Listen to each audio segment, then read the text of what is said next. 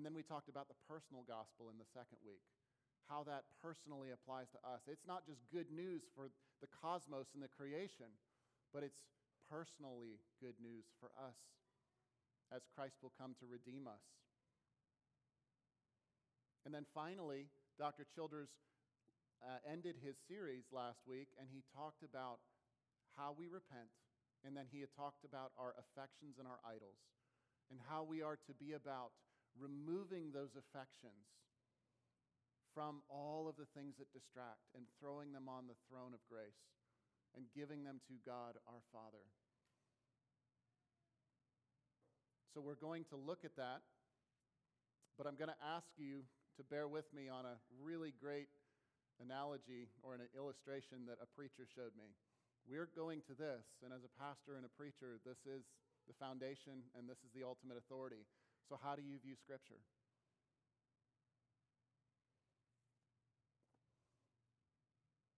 You know, God just didn't know how we would develop. There's not enough pronouns in that. There's not enough circumstances that seem to explain everything. Man, I know that it says that uh, when I hate somebody, I murder them in my heart, but I just, you, know, you don't know how bad this person is. So, is this your view of Scripture? Someone should update that, fix it. We're just going to kind of go over some of the speed bumps. Or, Lord, I don't understand it. I don't agree with it, but help my heart submit to it because this is your word and your will. And you teach us and train us through this. So, think about how you view Scripture as a believer. Because if you look down on it and you stand your feet upon it, in a way that says that it is imperfect and it is flawed because I say it is, that's a dangerous heart position to be. But if you can look at it and say, there are hard things in here to understand and accept, but it is God's righteous truth, that is the place where God's surgery can continue to refine you and sanctify you. So let's go to the Lord briefly and then we'll dig in. Heavenly Father, we believe that your word is true we believe that it pierces very, very closely and deeply in all of the places that we try to hide. Lord, I'm thankful this morning for my brothers and sisters who gather together to, to worship the Lord through singing, through worship the Lord through hearing the preached word, who worship the Lord through fellowship and unity. We thank you for all those that you've gathered in here. We pray that your word would strike true, that it would go deep, that we would see where we've been hiding and where we've been holding things away. So, Lord, draw our hearts close to you in this moment. Bless the application of your word to our lives. In Jesus' name, amen. So, about 10 years ago, the Department of Defense called me and said, Hey, we want you to build us a calibration field. And my first question was, What in the world is that?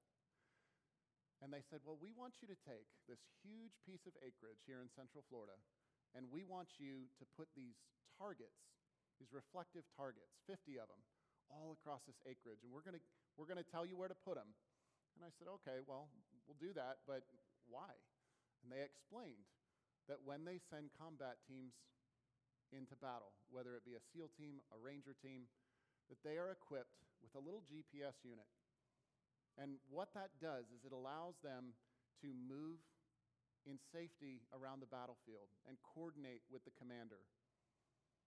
And I said, Well, that's great, but how does that translate to here? And they said, Well, we have to calibrate it. We can't just manufacture it and send them into the field. They could go over a cliff, walk through a minefield, walk right into an enemy's trap. And so they take this little device, they place it on a stand, and they would beam it to all of these different little targets and that would calibrate this little piece of equipment. So, in many ways, this morning, as we look at Psalm 27 4, we think about our own hearts in this. Going to ask, there's probably many of you that are veteran believers here. There may be a couple newer believers here. So, I hope that this can be a calibration of our desires and our dwelling this morning. The other thing that we need to be reminded of constantly is that our hearts wander and our affections change. Our circumstances blow us around. So, we want to look this morning at what Scripture talks about as we look deeper into these two points in Psalm 27 4. so that we can have a better, fuller understanding of that really profound verse. So this morning, let's talk about desire. What are the desires of your heart? And I, am not asking in an ultra spiritual way because so many times at church we can give the very formulaic answers, the Sunday school answers. But I want to ask you more deeply to sit and consider. When you wake up, what's the first thing that you think about or want? Is it your phone? Is it a Facebook update? Is it thinking about getting to the football game or watching the football game? Is it playing a video game? Maybe it's reading a book. Maybe it's just being alone away from everybody else. Some of these desires inherently are not bad, but it should be an indicator of where our heart's at spiritually. And unfortunately, I think with today's bombardment of media and instant gratification, we have taken a lot of those things and made them idols in our lives. So it's important to think about our desires. Sometimes, as well, our desires are revealed through the circumstance of discomfort. So, are you a person that when you go through a difficult time, you eat your feelings? And I see some funny facial expressions on that one. But is it something that you run to? Is there, is there a particular vice or a comfort that you find? So when we think about our desires, we need to go to the Word and we need to see what it says. So when we think about the way that the Bible describes and teaches us about our desires, we are confronted immediately with a sin problem. Our desires are corrupted. So if we think about this verse and really reflect on this as I read it, James 1 14 and 15 says, But each person is tempted when he is lured and enticed by his own desire. Then desire, when it has conceived, gives birth to sin. And sin, when it is fully grown, brings forth death. So we can understand that the battle that goes on within us of our desires being upon other affections than God, that this is a part of the curse and the fallenness that sin brought upon not just our bodies, but our minds and our heart. We don't want God in the way that God has, had designed us in the beginning. When you think back to the relationship, and we're going to talk about that when we get to dwelling, but Adam and Eve desired to spend time in open authenticity with God, walking in the garden. How different is that now when we think about a naked Adam and Eve standing with the holy and perfect righteous God and there being no shame, there being no impedance, but that relationship was a beautiful thing. How far removed are we from that? We dress ourselves up, we look good, we say the right things, we got to get ready to go, and then we hide. So, we understand a little more. Our desires are corrupted. So, if our desires are corrupted, how can we have any hope?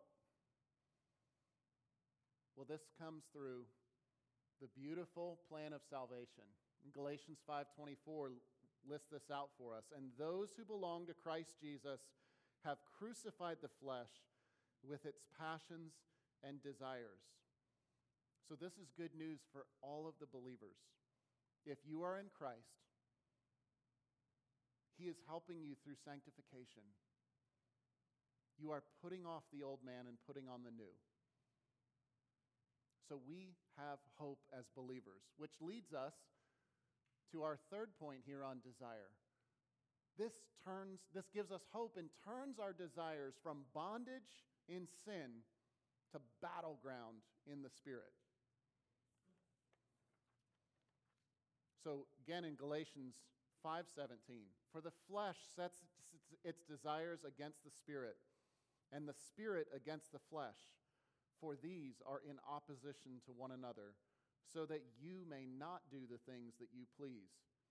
There is a beautiful mercy in the fact that the spirit gives us the strength and sets itself against our sinful flesh.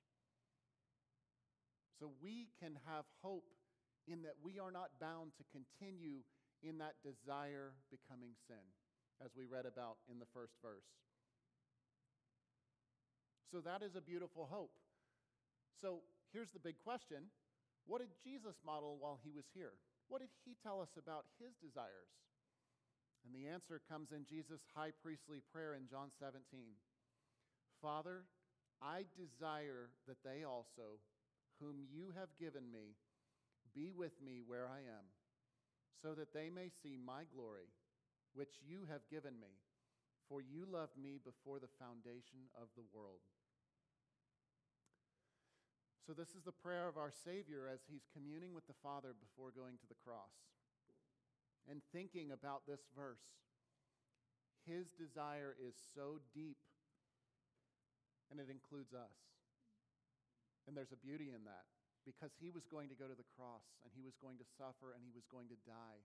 He was going to pay our sin. He was going to defeat death. He was going to rise again and then ascend to his rightful place at the throne but his desire that he expresses so it could be recorded in human history and inspired in divine scripture was for you and it was for me. But even more beautiful, his desire wasn't just to pay the price, but in that second part of the verse, those whom you've given me, be with me where I am. So, in his glory, as he returns, as he completes his work, He's given us the hope of glory forever, and He desires that we dwell with Him.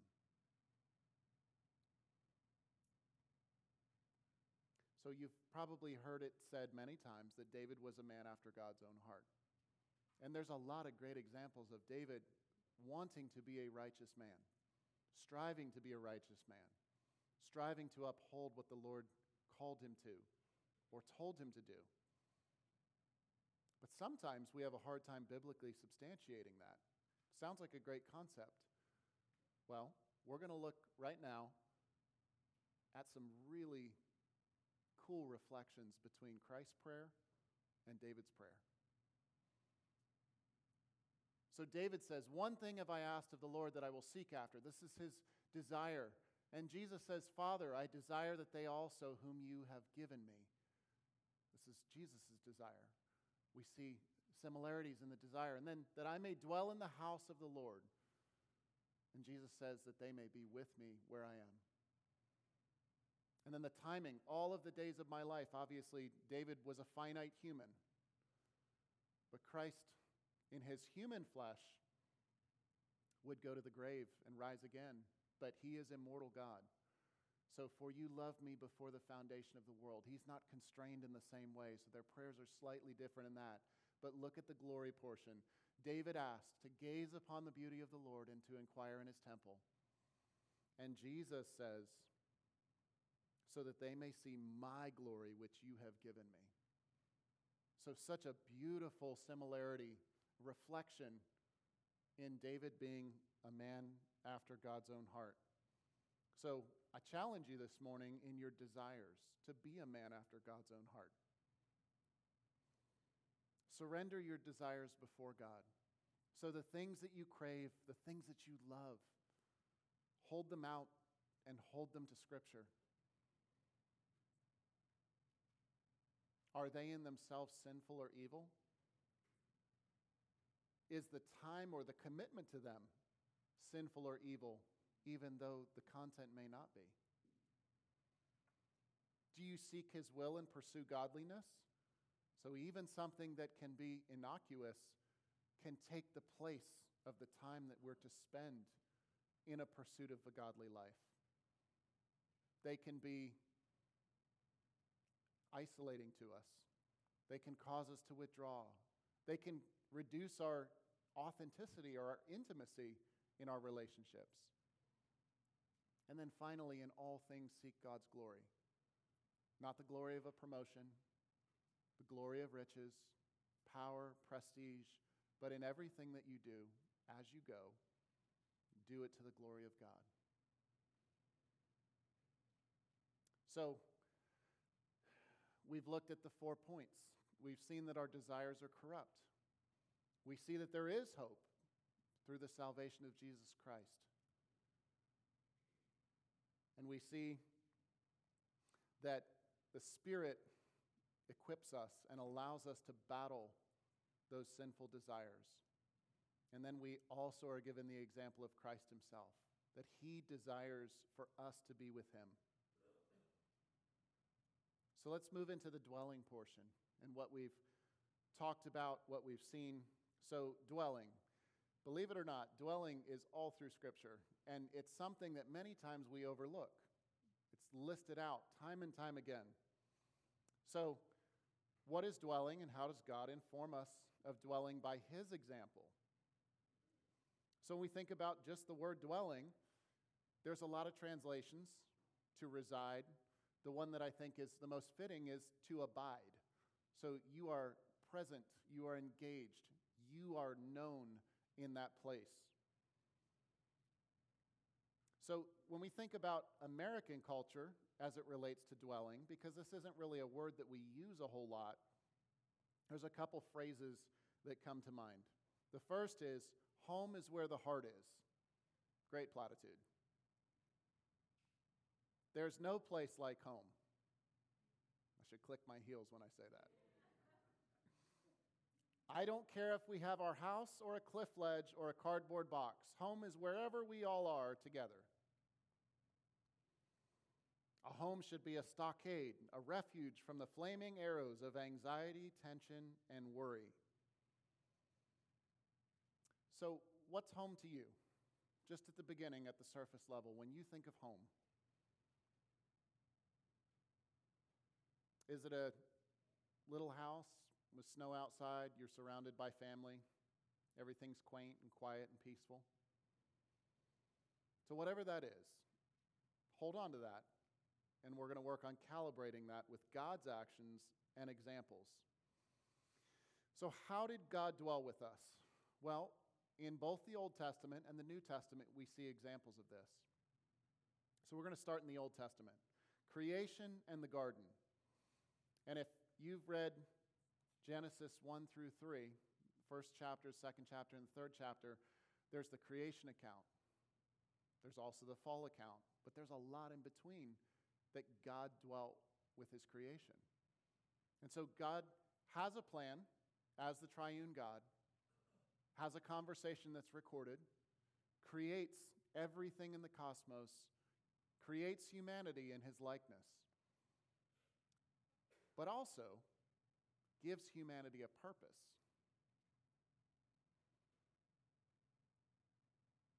He sets boundaries. If you remember, there were two trees the tree of the knowledge of good and evil, and the tree of life. And in a healthy way, God said, I'm setting you in paradise. I'm giving you perfect communion and relationship with me, but I'm setting a healthy boundary that this is not for you.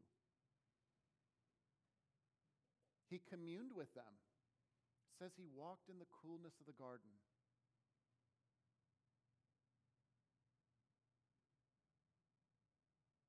But it also shows when Adam and Eve called out to God in response, when God said, Where are you after they'd sinned? God did not condemn them in that moment, but instead he showed mercy and grace as well with removing them from the garden. They'd already disobeyed him and they'd eaten from the tree of the knowledge of good and evil, and sin had entered into them. But in his mercy, he did not allow them to eat of the tree of life, to be condemned forever in that condition. And he cast them out of the garden.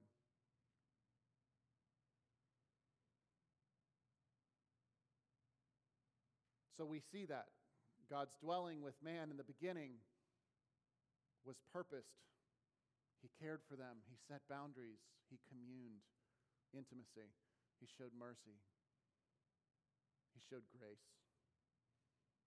Moving on, here we are, fallen humanity, and we see God make covenants with the heads of his people. He created a people for himself through his covenant with Abraham. And he continued to care, care for them through his covenants with Moses and provide for his people. So I'm going to read here from 2 Samuel 7. You're welcome to turn there with me. Verses 4 through 12. But that same night, the word of the Lord came to Nathan Go and tell my servant David, Thus says the Lord, Would you build me a house to dwell in? I have not lived in a house since the day I brought up the people of Israel from Egypt to this day. So remember, as the Israelites came out of bondage, God dwelt with them in the form of a pillar of smoke during the day to guide the way, and then at night, he would become a pillar of fire as protection and light for his people. But here he's, he's talking about the house of cedar.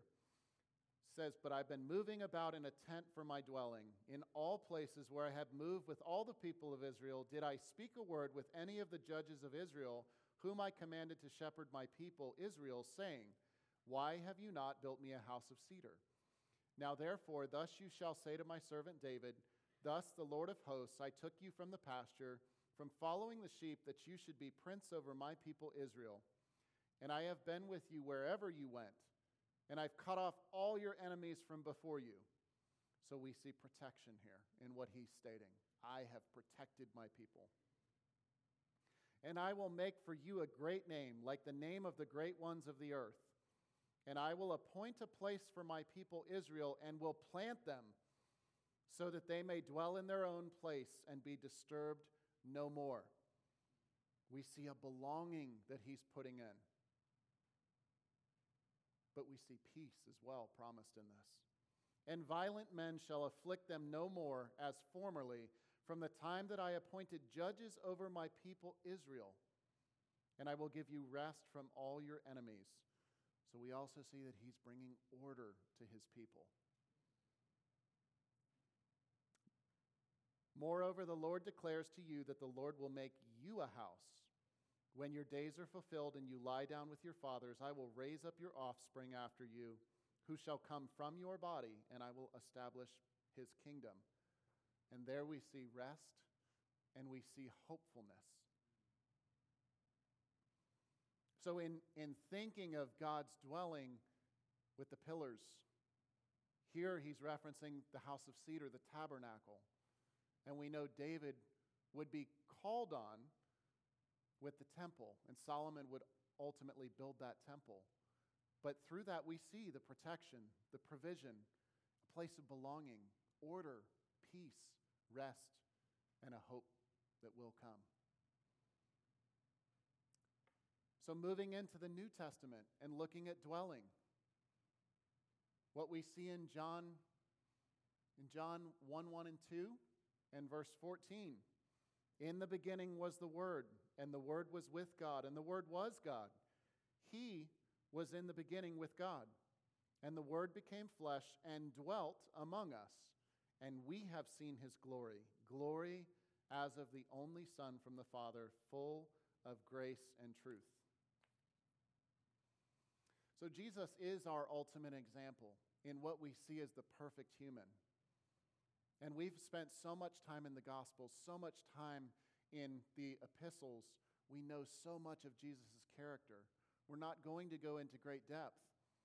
But I want you to think about the example that Jesus gave. So there is a beautiful reliance upon the Lord that Jesus showed.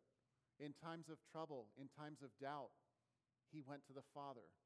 He withdrew to rest with the Father. He withdrew to commune with the Father in times of difficulty, even on the cross, his call was to God, and ours should be the same. But even though he was fully God and fully man, there was great humility in what Jesus said and did. He had every right as the perfect human to make bold claims that would not have asserted the glory of God, but he chose not to because he honored his father. He obeyed, he submitted. So the humility that Jesus showed us in that. But even outside of that, the contentment that Jesus showed in his life and in his walk. Jesus did not try to amass followers as, as a matter of fact. Many times he would tell people to be silent, it was not his time yet. Christ did not put together elaborate things for himself, but instead took the content, humble route that God will provide in the perfect way at the perfect time. All of the temptations that Satan assailed on him as they were out in the desert, he promised him the kingship over the world, which was truly his already. But Satan's lies and temptation were to give him everything that he could want, everything his heart would desire here on the earth. And in his contentment with the design of the Father and with his submission to God's will, he walked in humility and contentment. Ephesians 2 12 through 22 is a really powerful example of the mind and the heart of Christ. Remember that you were at that time separated from Christ, alienated from the commonwealth of Israel, and strangers to the covenants of promise, having no hope and without God in the world. But now in Christ Jesus, you who were once far off have been brought near by the blood of Christ. For he himself is our peace, who has made us both one and has broken down in his flesh the dividing wall of hostility by abolishing the law of commandments expressed in ordinances, that he might create in himself one new man in place of two, so making peace, and might reconcile us both to God in one body through the cross, thereby killing hostility. So we see that Christ brings reconciliation. And he came and preached peace to you who were far off, and peace to those who were near. For through him we both have access in one spirit to the Father. So then, you are no longer strangers and aliens, but you are fellow citizens with the saints and members of the household of God, built on the foundation of the apostles and prophets, Christ Jesus himself being the cornerstone, in whom the whole structure, being joined together, grows into a holy temple of the Lord. So we see a dwelling that is made new in Christ. In him, you are also being built together in a dwelling place for God by the Spirit. So in Christ, we see this ministry of reconciliation. And this should inform our dwelling too. Are we humble? Are we content with our circumstances and where the Lord has placed us? What He allows to come across our path? And are we ministers of reconciliation? Do we preach the gospel? Do we preach Christ crucified?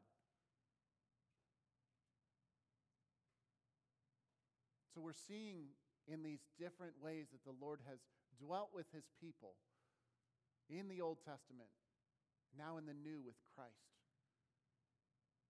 But it gets so much better. We see the great helper, the Holy Spirit, 1 Corinthians 2 9 through 13.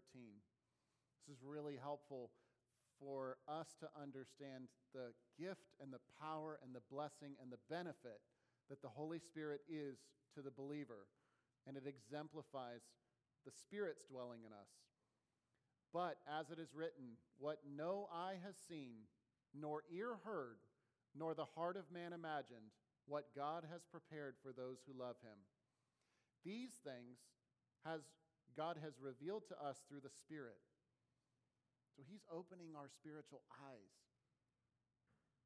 For the Spirit searches everything, even the depths of God.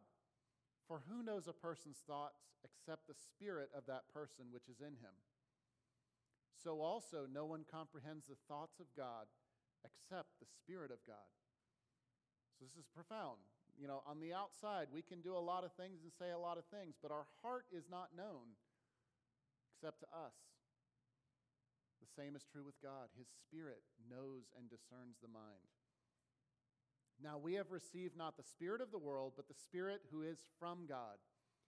And here's the kicker this is how we are able to have our spiritual lives, that we might understand the things freely given us by God and we impart this in words not taught by human wisdom, but taught by the Spirit, interpreting spiritual truths to those who are spiritual. So, this Spirit, the mind of God, imparts the knowledge of God to us.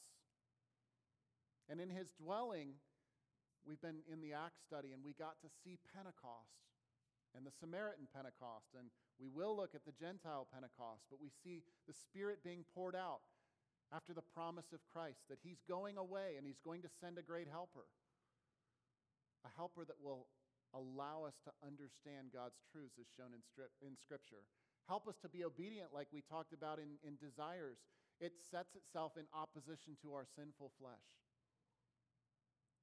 So we're empowered and we're taught by the Spirit. But God's dwelling place is different at this point. In the Old Testament, in the Old Covenant, God did walk at one time in perfection with his creation. But then, because of our rebellion and our fallenness, he put us out, but he still dwelt with us.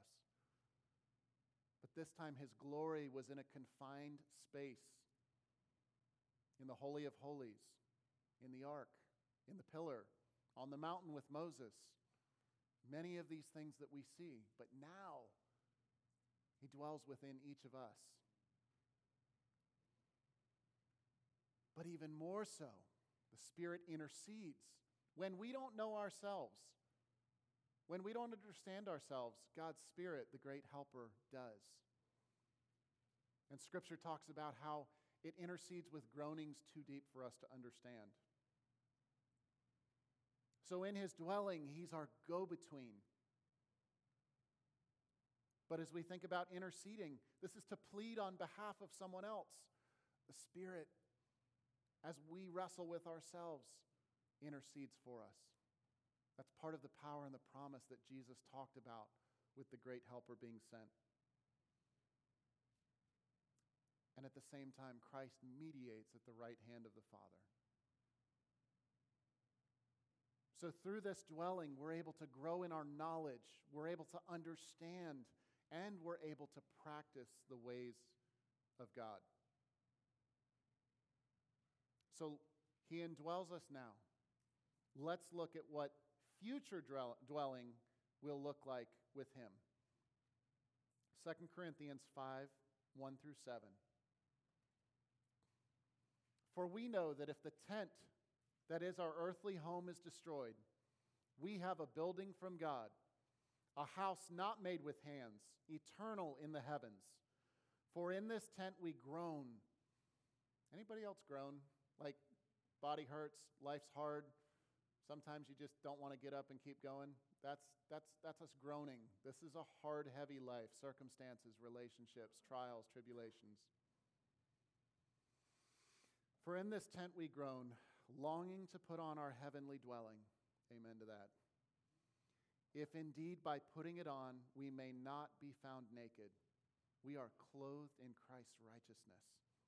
I'm excited for that. For while we are still in this tent, oh, got that.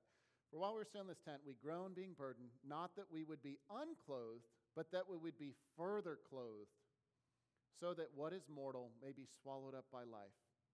We are in the business of putting off the old man, dying to the old self, and putting on the new that Christ has given us. He who has prepared us for this very thing is God, who has given us the Spirit as a guarantee. So we are always of good courage.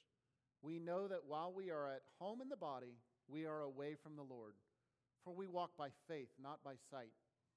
Yes, we are of good courage, and we would rather be away from the body and at home with the Lord.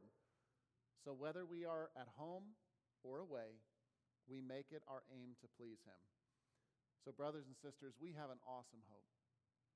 We have a groaning life that we walk through as sojourners.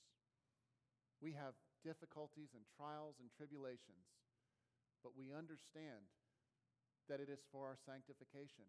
It's also for the good works that God prepared beforehand that he talks about. We are to labor in his kingdom, we are to witness, we are to make disciples as we are going. But there is an ultimate home that is awaiting us that is not here. So that is the future dwelling hope that we have with the Lord. That He is going to gather us to Him, and it's going to be great. So we've looked at the Old Testament, we've looked at creation, we've looked at the garden, we've looked at the ways that God dwelt with His people in the Old Covenants, the Old Testament. We've looked at the New Covenant in Christ how he's our minister of reconciliation. And then we've looked at how the Lord poured out his spirit. And each of these things, we've seen different attributes of how he dwelt with his people. So let's do a quick recap. This is not a complete, exhaustive list, but this is going to be helpful as we kind of move towards our close here. So, attributes of God's dwelling God's dwelling is purposeful, protective, intimate, caring, communion or intimacy, merciful, gracious, content, humble, just, self sacrificial, reliant upon God alone, and empowered by the Spirit.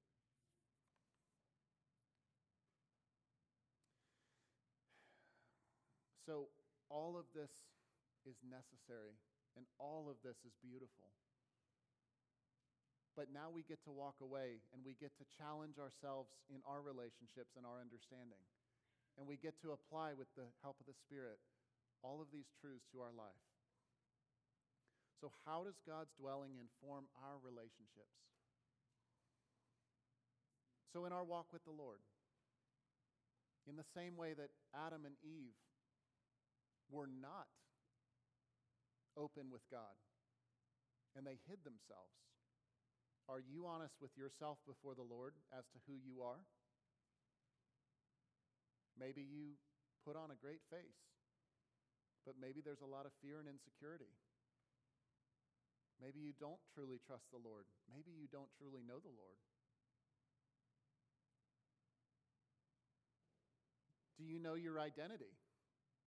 You might say, well, you know, uh, son or daughter of the king. Yeah, that's true. But let's go a little more personal. Do you struggle with alcohol? You know what the beauty of being found in Christ is? There's a big difference between that's my alcoholic son, that's my son who struggles with alcohol. Your identity is in Christ and Christ alone. Your struggles don't define you, and your past sins don't define you. Only Christ and your relationship to Him defines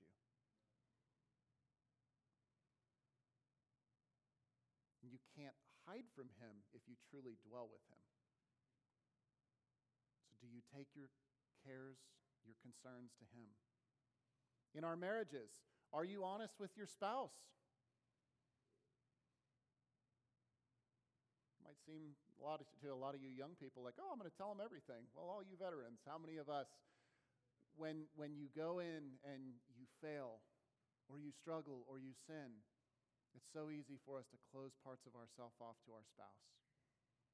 It's so easy for us to be inauthentic with our spouse or just shut people off or put a wall up. I don't want to talk about that. But we are to be intimate with one another in that covenant of marriage. We are to talk about our, feeler, our fears and our failures.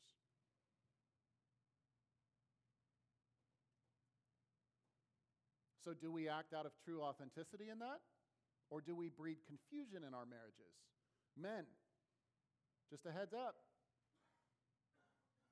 Anger is from our hurts, and it's a self protective mechanism. Men are good at being angry. That's, that's something that comes easily to us. But it's not supposed to be a shield that doesn't allow us to deal with those hurts and our issues. It's also not supposed to be something that we put up so we don't have to apologize and humble ourselves before our wives. Women, gossip and comparison, these, um, these are not fruits of authenticity in a relationship.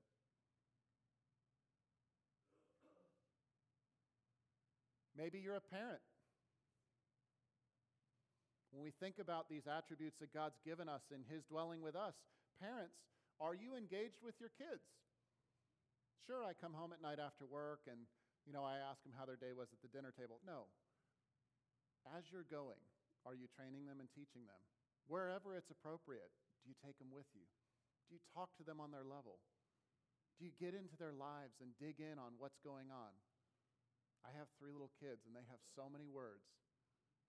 And I try really, really hard to listen to everyone because it's revealing their little hearts and their little souls' condition. And it's my job to train them and to love them, to dwell with them well as their dad. So think about the example that you're giving your kids. I know that no other husband and wife ever fight. But again, the anger comes easy to us. What about the humility? Do you apologize to your kids when you're wrong? Do you come to them in humility and tell them about when you fail and why that's wrong?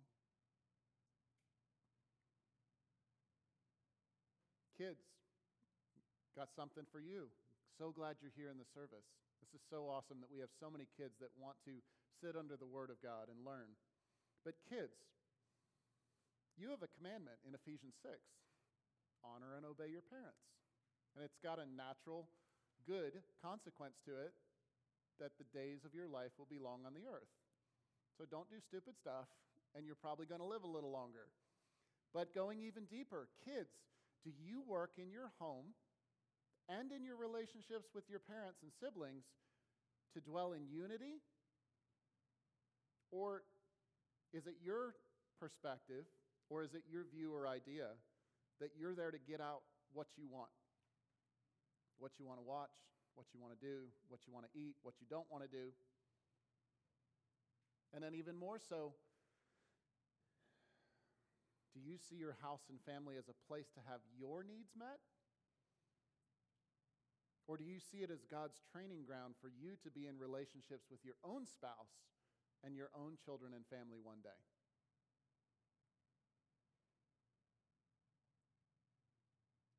Then, our faith families. I know we talk about this a lot here at Grace because it's really, really important but membership, which we stress so much here. It's the ecclesia, it's the gathering of the called out or the summoned ones. And guys, it's plural, not singular. Because we have brothers and sisters in Christ. You are not the only one that Christ set his affections on. He set it on your brothers and sisters, and they're important too. And they're an agent of your sanctification as well. And if you've gone through the membership class, You've gone through Romans 12 and 1 Corinthians 12 as our proof text that we are members of one body with Christ as our head. So, we're a smaller group, so this may not be as effective of a, a question. Do you know the names of half the people sitting here? Can you name at least 10 people that you've had some sort of meaningful conversation with outside of Sunday morning? Does anyone in the church know your struggles and sorrows? Do you pray for the, your church members regularly? I'm going to read Philippians 2 2 through 11 because this is such a great text as we talk about being unified in Christ. So, if there's any encouragement in Christ, any comfort from love, any participation in the Spirit, any affection and sympathy, complete my joy by being of the same mind having the same love, being in full accord and of one mind. Do nothing from selfish ambition or conceit, but in humility count others more significant than yourselves. Let each of you look not only to his own interests, but also to the interests of others. Have this mind among yourselves, which is yours in Christ Jesus, who, though he was in the form of God, did not count equality with God a thing to be grasped, but emptied himself by taking the form of a servant. Being born in the likeness of men, and being found in human form, he humbled himself by becoming obedient to the point of death, even on a cross. Therefore, God has highly exalted him and bestowed on him the name that is above every name, so that at the name of Jesus every knee should bow in heaven and on earth and under the earth, and every tongue confess that Jesus is Jesus Christ is Lord to the glory of God the Father. So Paul's writing this of what the Lord had inspired him to write in Scripture, but writing of the life and the example of Jesus. And if you think back to what we looked at in John 17, the desire and, and the desire for dwelling with Christ, it's mirrored here. So it tells us that our dwelling, meaning where we are, how we're known, these relationships, it really does reveal our desires as well. And Christ was true to his desire from start to finish. And he went to the cross and he paid the price and he submitted to the will of the Father for the glory of God to reconcile you and me as fallen sinners to him.